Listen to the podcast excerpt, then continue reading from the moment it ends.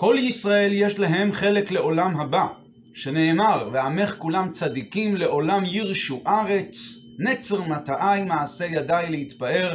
זוהי משנה, משנה במסכת סנהדרין, שם כתוב שלכל יהודי יהיה חלק לעולם הבא, כמו שהפסוק אומר, ועמך כולם צדיקים ירשו ארץ, לעולם ירשו ארץ. כלומר, כל הצדיקים ועמך הם כולם צדיקים, והם ירשו ארץ, הם יקבלו את החלק לעולם הבא, וכמו שידוע שהמשנה הזו היא למעשה הפתיח של פרק שלם במסכת סנהדרין, על שום המשנה הזו נקרא כל הפרק בשם פרק חלק, פרק חלק בסנהדרין.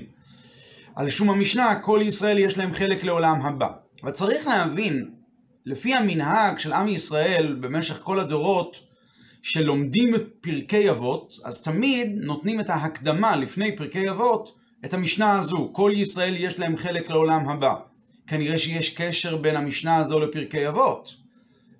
אבל לכאורה המשנה הזו היא משנה חשובה מאוד, היא מדברת על זה שלכל יהודי יש שכר לעולם הבא על כל התורה ועל כל המצוות שהוא עשה, ופרקי אבות זה עניין לכאורה ספציפי, שיהודי לומד על הנהגות ומוסר ודרך נכונה מילי דחסידותא, איך צריך להתנהג.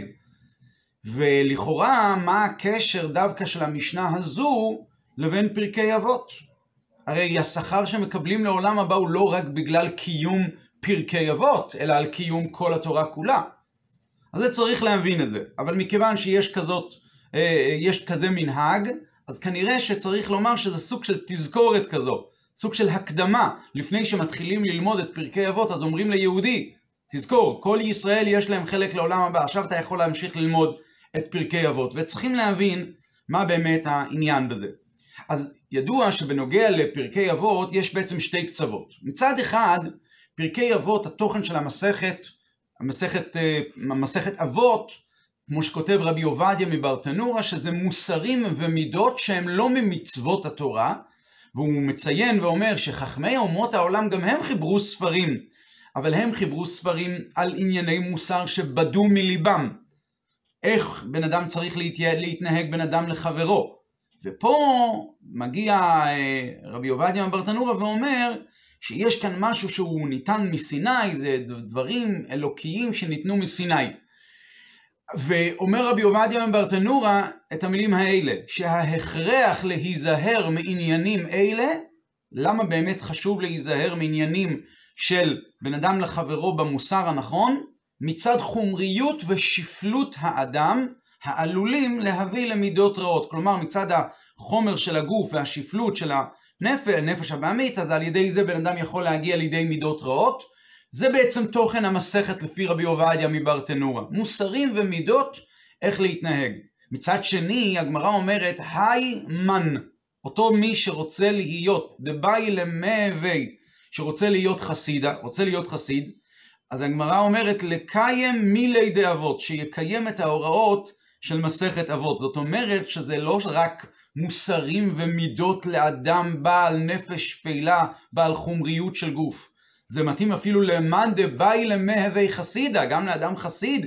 חסיד זה אדם כזה שעובד את הקדוש ברוך הוא לפנים משורת הדין. גם לו לא המשנה הזאת חשובה מאוד, יש כאן הוראות גם למאן דבאי למהווה חסידה. אז זה שתי קצוות כאלה בנוגע לפרקי אבות, ושני הקצוות האלה אנחנו מוצאים אותם גם בנוגע ללימוד של פרקי אבות.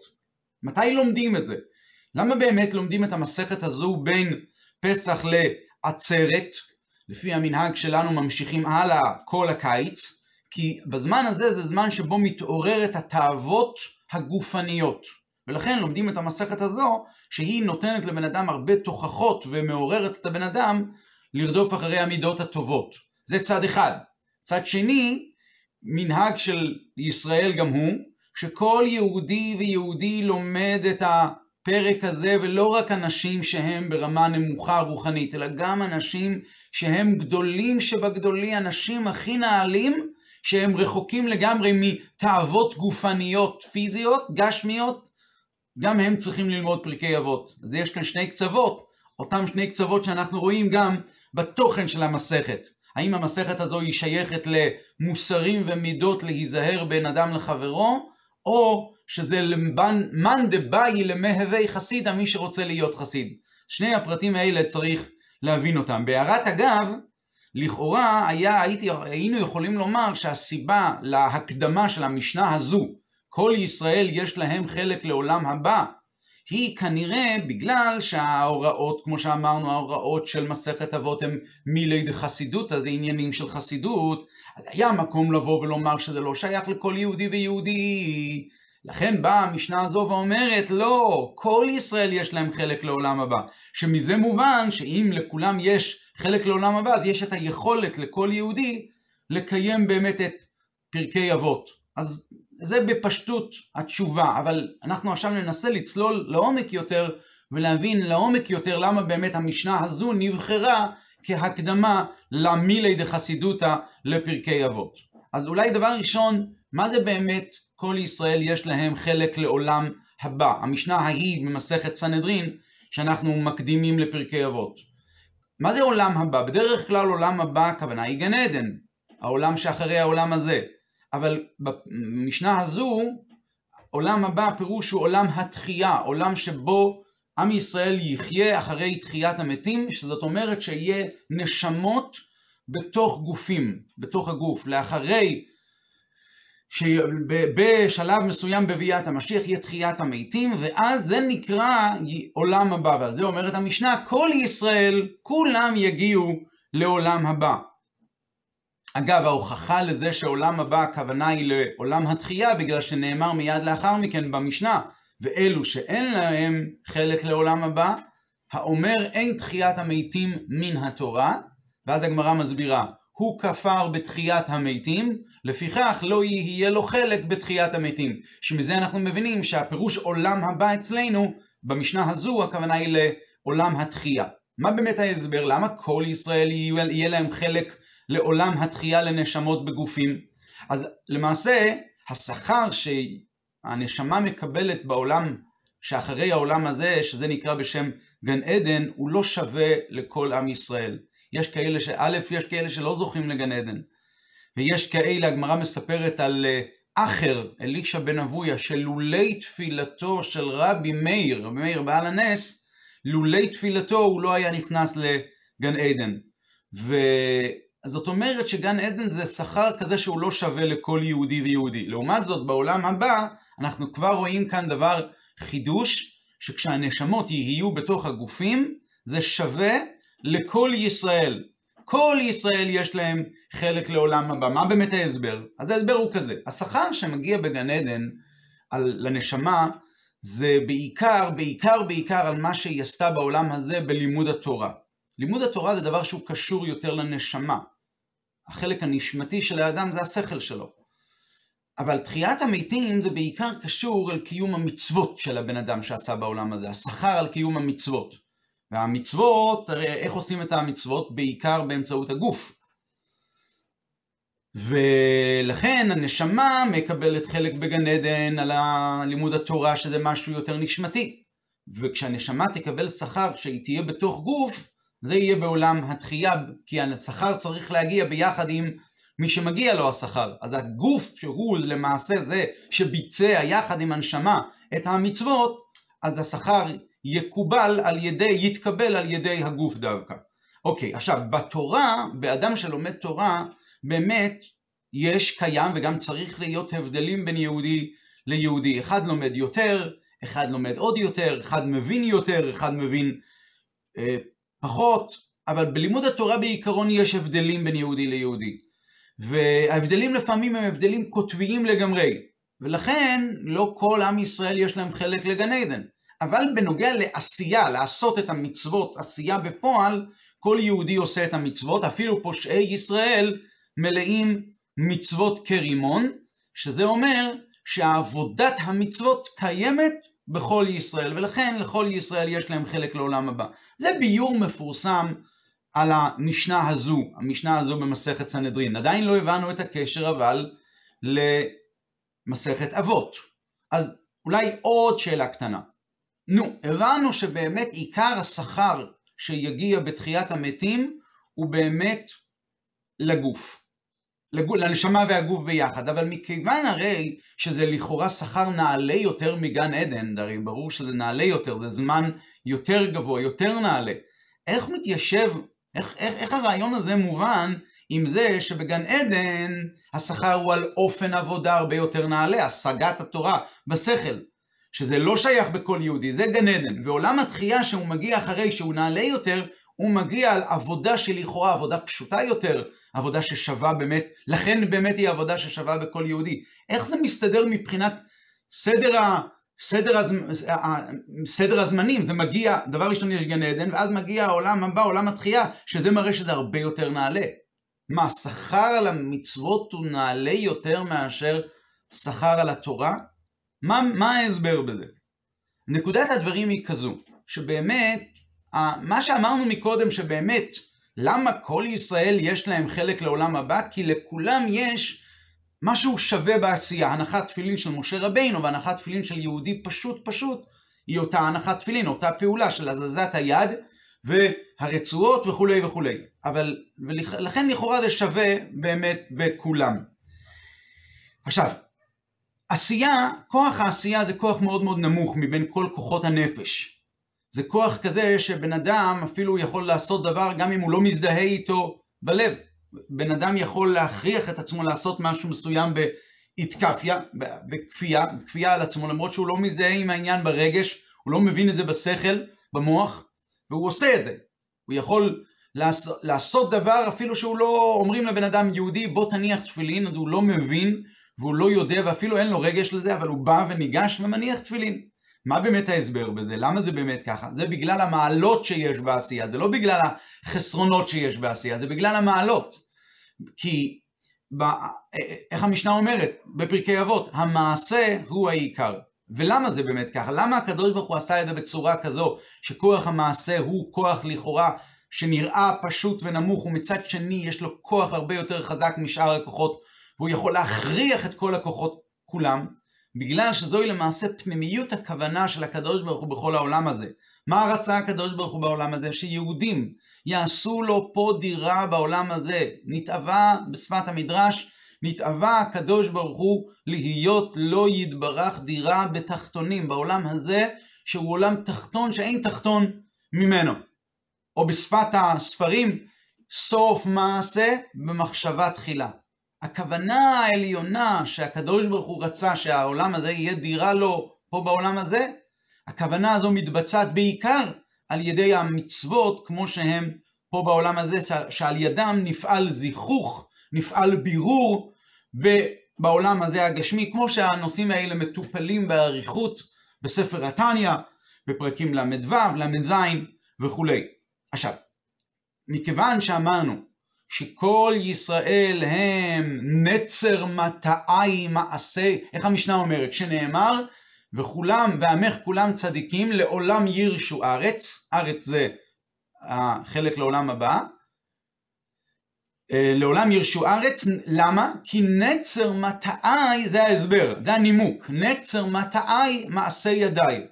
יהודי הוא נצר מטעי מעשה ידיי של הקדוש ברוך הוא. אז בעצם בפנימיות הנשמה של היהודי, יהודי חש ומרגיש את הכוונה העליונה הזו, שהקדוש ברוך הוא רוצה שהדירה תהיה פה בעולם הזה התחתון, בענייני עולם הזה, לברר ולזכך את העולם, ומכיוון שכל יהודי חש את זה, אז הוא מבצע את זה גם כן בפועל. ולכן יוצא דבר כזה, בדרגות כאלה ש... בדרגות שהן גבוהות לכאורה יותר מאשר עשייה פשוטה, בדרגות של הבנה או רגש או התלהבות או דבקות, כל הדרגות האלה, אז פה באמת יש הבדלים בין יהודי ליהודי ויש כאלה שהם בכלל אפילו לא כלי לרגש או לשכל או להתלהבות או לדבקות וכולו וכולו. אבל כאשר אנחנו מדברים על הכוונה העליונה, כוונת עצמותו של הקדוש ברוך הוא, למה הקדוש ברוך הוא רוצה כאן בכל העולם הזה? אז פה היהודי חש את זה בעצמיות שלו, לא בהבנה ולא ברגש ולא בשכל, בעצמיות שלו, ומשם זה נובע למעשה בפועל, ופה כל יהודי הוא שווה. יהודי חש את הכוונה העליונה של נתבע הקדוש ברוך הוא להיות לו דירה בתחתונים. ולפי הרעיון הזה אנחנו מבינים גם כן למה השכר יהיה לנשמה בתוך הגוף. בגלל שהקדוש ברוך הוא רצה שהעולם הזה יהיה דירה לא יתברך, אז זה גם משתקף במבצעים. כלומר, הכוונה העליונה רואה, יש לה השתקפות בתוך המבצע. מי הוא המבצע? עם ישראל. במבצע עצמו מתגלית הכוונה כביכול, יש כאן השתקפות של הכוונה העליונה. שמה? שהם כביכול חלק מעצמותו יתברך, ואז הקדוש ברוך הוא כביכול בוחר בהם, והבחירה של הקדוש ברוך הוא בהם, היא לא בחירה מצד שהם חכמים, או מצד שהם נבונים, או מצד שהם מרגישים בשכל או ברגש, ויש להם דבקות בקדוש ברוך הוא, לא, לא בגלל זה, אלא בגלל הגוף שלהם. זה הבחירה העליונה. הבחירה העליונה היא הקדוש ברוך הוא בחר בנו מכל העמים, זו בחירה בגוף. הגוף של יהודי הוא גוף שהוא דומה בחיצוניותו לגופות אומות העולם, ובכל זאת בו הקדוש ברוך הוא בחר. לכן גם המציאות של יהודי, מדובר בספרים באריכות על עצם הלוז, שהיא אינה נפסדת, היא תמיד נשארת, ומהעצם הלוז ייבנה כל הגוף כולו בתחיית המתים, כי בעצם הגוף של יהודי הוא תמיד נשאר והוא תמיד נצחי, בגלל שהוא חלק כביכול מעצמותו של הקדוש ברוך הוא. כמו שהקדוש ברוך הוא בכבודו ובעצמו הוא נצחי, ככה גם מתבטא כביכול ביהודי הזה. כאשר תסתיים העבודה ויגיע השכר על העבודה, מתי שאנחנו נצליח ונברר סוף סוף את כל ענייני העולם, והעולם באמת יהפוך לדירה לקדוש ברוך הוא, אז יבוא לידי גילוי, אז אנחנו נבוא בצורה גלויה, אז, נח, אז, אז יבינו, עכשיו זה לא בצורה גלויה, הבחירה של הקדוש ברוך הוא בגופות של בני ישראל, אבל כאשר יבוא, תבוא הגאולה, ואז אנחנו נראה את זה בצורה גלויה, אז אנחנו נגלה שהחיים הנצחיים של היהודי הם בעולם הבא, בגוף עצמו, נשמה, בתוך הגוף עצמו. ולכן אנחנו, עכשיו אנחנו נבין למה הקדמנו את המשנה הזו לפרקי אבות. המשנה הזו היא סוג של תמרור לפני הכניסה ל, ל, ל, ל, לסוג של המבוך הזה שנקרא פרקי אבות. מידות, מוסר, הנהגות של בן אדם, מידות טובות, מידות לא טובות, כל הדברים האלה, לפני שנכנסים, אז יש את המשנה הזו של פרקי אבות. כי רוצים לבוא ולהסביר ליהודי, ש, שאתה תקיים את מסכת אבות, שהמסכת אבות בסופו של דבר הוא זה שמביא את הבירור ואת הזיכוך של חומריות הגוף. אז כשרוצים להגיד ליהודי, זה נוגע לך, זה נוגע לכל יהודי ויהודי. אז באים ואומרים לו, כל ישראל יש להם חלק לעולם הבא. הגוף של יהודי גם הוא מעשה ידיי, להתפאר. הקדוש ברוך הוא אומר, אני מתפאר בזה, כי פה יש את הכוונה העליונה. סוף מעשה זה סוף מעשה, העשייה הפשוטה של היהודי ולברר ולזכח את החומריות שלו ואת הגסות שלו ואת הגסות של הגוף והדרך איך להתנהל עם הגסות של העולם, שזה אנחנו לומדים בפרקי אבות, זה שייך לכל יהודי, זה מתאים לכל יהודי, כי לכל יהודי אתה עכשיו ניגש לעשות את העניין הזה, העניינים האלה, ש, שאתה לומד בפרקי אבות, שבזכות זה אתה תצליח לברר את החומריות, את הגסות של ענייני העולם הזה וגם של הגוף עצמו, דע לך שיש בכוחך, כי הקדוש ברוך הוא רוצה וחפץ בך, בגוף עצמו, וזוהי הכוונה העליונה. לכן, אף יהודי לא יכול להגיד, טוב, זה לא בשבילי, אני לא יכול, אני צריך, זה לא בשבילי, אני, זה לא קשור אליי, אני יכול להתבטל מהעבודה הזאת, לא לקיים את uh, פרקי אבות, לא. כל יהודי יש לך, כל ישראל יש להם חלק לעולם הבא, ולכן כל יהודי לא יכול להתפטר מהעבודה הזו. אין שום גוף שלא יכול, לא, אף יהודי לא יכול להגיד, טוב, החומריות שלי היא לא ברת זיכוך. או החומריות של העולם שמסביבי היא אה, אה, חסר, חסרת תקנה. אין גוף של יהודי שלא יכול להתברר ולהזדכך, כי כל גוף של יהודי הוא מעשה ידיי של הקדוש ברוך הוא. אז לא שייך שהוא לא יתברר, זה חלק ממעשה ידיו של הקדוש ברוך הוא. ומכיוון שמעשה ידי הקדוש ברוך הוא הם נצחיים, אז בוודאי בשפת, ה, בשפת הפסוק, איך שהפסוק אומר, לא יידח ממנו נידח, שבסופו של דבר כל הגופו, כל עם ישראל כולם יתבררו ויזדככו ויחזרו חזרה אל הקדוש ברוך הוא ויבררו את עצמם. זה צד אחד. וזה צעד, זה, זה תמרור אחד. תמרור שני אומר, אומר את המשנה הזאת ליהודי, אתה עכשיו נכנס ללמוד את פרקי אבות, זאת לא עבודה נמוכה עבור אף יהודי. זה לא בשבילך, אדרבה, אתה בדרגה גבוהה. מאן דבאי למהווי חסידה. אתה רוצה להיות חסיד? נכון, זה מילי דחסידותא האמיתי. זה המילי דחסידותא. המי, הדברים של החסידות זה, זה באמת מטרה, המטרה הנעלית. לברר, לזכך את הגוף, לעסוק עם העניין הזה, זאת לא עבודה קטנה, ואדרבה, דווקא בזכות המעשי ידיי האלה, יש את הלהתפאר, הקדוש ברוך הוא מתפאר מזה, כי כאן מבצעים את הכוונה העליונה, שנתאווה הקדוש ברוך הוא להיות לו יתברך דירה בתחתונים. זוהי המשנה כפתיח לפרקי אבות. שבוע טוב וחג הפסח כשר ושמח.